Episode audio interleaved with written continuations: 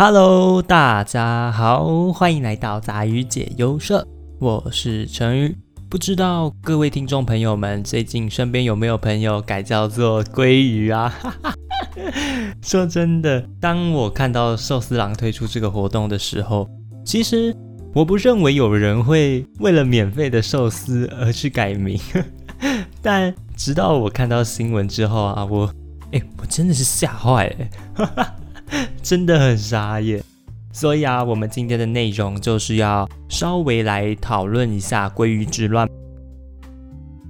台湾寿司郎推出了爱脑回归自己的优惠活动，只要在三月十七日至三月十八日的期间，姓名中有鲑鱼的同音字者，同音一个字啊享九折，那同音两个字享五折，同音同字可享免费的优惠。没想到这个消息一出啊，就有不少的网友贴出将名字改成鲑鱼的身份证。截至三月十七日，目前全台湾把名字改为鲑鱼的人数总共是一百三十五人，甚至啊还有人将名字改成陈爱台湾国庆鲍尾鲑鱼松叶蟹海胆干贝龙虾和牛肉美孚华军品精华希尔顿凯撒老爷。没听错，这三十六个字是他的名字。好笑归好笑啊，在这里其实还是要提醒各位听众朋友，民政局表示，依据姓名条例的规定，以字义粗俗不雅、音译过长或者是有特殊的原因申请改名啊，一生只有三次，而且啊，第二次改名于成年后才能申请。提醒民众改名前啊，务必要审慎评估考虑，不要因为厂商一时的宣传活动，让自己的户籍资料上留下永远的记录。可能会有听众朋友问，那如果三次扣答都用完了，那要怎么办？其实法律上啊还是有漏洞的，哎，应该说是弹性啊，不然会被查水表。也就是说啊，万一你三次改名的机会都用完了。依照法律，还是有三个方式可以再申请改名的。第一招，根据姓名条例第九条第一项第二款，与三亲等以内的直系尊亲属名字完全相同者，得申请改名。也就是说，只要你的三等亲内的直系亲属也有人把名字改成鲑鱼，那这样你就有机会改回来喽。第二招，姓名条例第九条第一项第四款。与经通气有案之人办姓名完全相同者，得申请改名。简单来说，只要有一位鲑鱼先生或是鲑鱼小姐去当通气犯，那这样其他鲑鱼就可以改回来喽。第三招，姓名条例第十条第一项第二款，因宗教因素出世或者是还俗者，得申请改名。说白了，就是请你出家吧，鲑鱼。成语我只能说啊，那些鲑鱼们，你们真的要好好庆幸自己身在台湾。假如在日本，你想要改名，就必须要有正当的理由，达到家庭裁判所的许可才可以。不过听说有人改完名却走到藏寿司的，哈哈哈这到底要多准啊？那接着我们稍微来讲一些比较严肃的争议吧。华盛顿邮报、卫报、亚洲新闻台。Insider、香港电台、许多外媒啊，其实都有报道这次的鲑鱼之乱。标题的方向大多为台湾官员呼吁民众不要改名为鲑鱼。成于我知道，其实有蛮多人对这次的鲑鱼之乱感到挺反感的，认为这样是在浪费行政资源，增加公务人员不必要的工作。多数采反对意见的人啊，是觉得这样的行为其实就是。贪小便宜，况且活动一结束之后就会将名字改回去了，这根本就是穷人的思维来骗吃骗喝的。当然啊，也有少部分的人则是认为，名字既然是父母赐予你的，那你就有必要好好的保护它。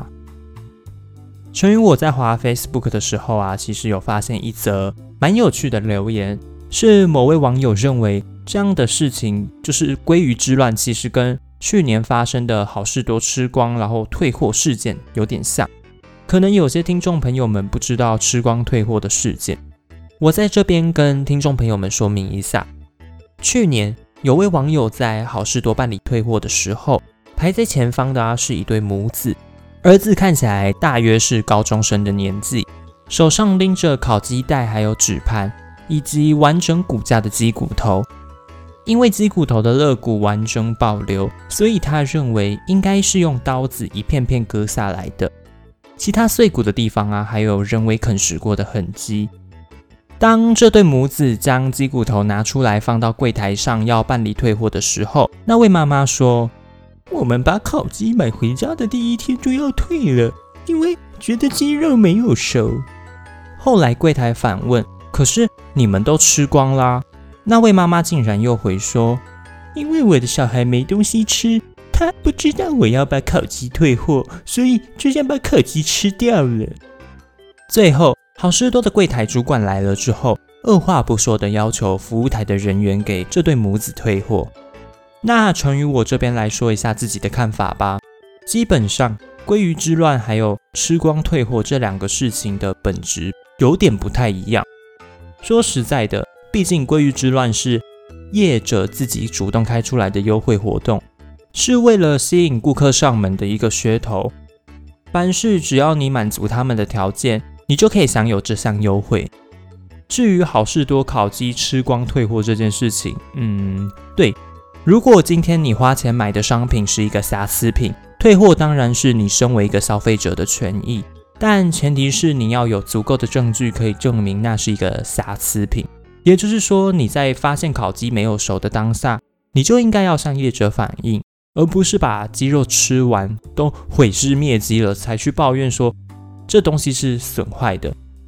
即便它真的没有熟，那也已经没有办法确认了。其实，成于我对于这次的鲑鱼之乱，我自己是觉得没有那么严重啦，也算是一种生活上的小乐趣吧。而且啊，还创造出了一些梗图。再说，这本来就是业者推出的活动啊。改名字也是那些鲑鱼们自己的权利。如果他们都不介意自己改成鲑鱼的记录，我想我们也没有资格说些什么吧。不过前几天有不少前往寿司郎的顾客拍到有些鲑鱼们，他们只把鲑鱼寿司上面的鲑鱼吃掉，至于下面的寿司饭全部丢在一旁，根本就没有吃。甚至寿司郎的员工还爆料。有鲑鱼旅行团点了拉面、乌龙面，整碗只有碰一口就没有吃了。很多的寿司也都只吃一罐试试味道而已。所以我认为这个行为确实就有一点过分了，真的是在浪费食物。如果那些网友是因为这件事而谴责那些浪费食物的鲑鱼，我只能说，真的是你活该。好啦，那么本集的内容就是最近闹得沸沸扬扬的鲑鱼之乱。如果你对这次的鲑鱼之乱啊有什么样的看法，也欢迎到 Twitter 或是 IG 上和我一起讨论。喜欢杂鱼解忧社的听众朋友们，欢迎关注收听，多多帮成与我推广给身边的朋友，也可以追踪杂鱼解忧社的 Twitter 和 IG，时不时啊会在上面跟大家分享一些趣事，链接会放在叙述栏里。那么我们下集见，拜拜。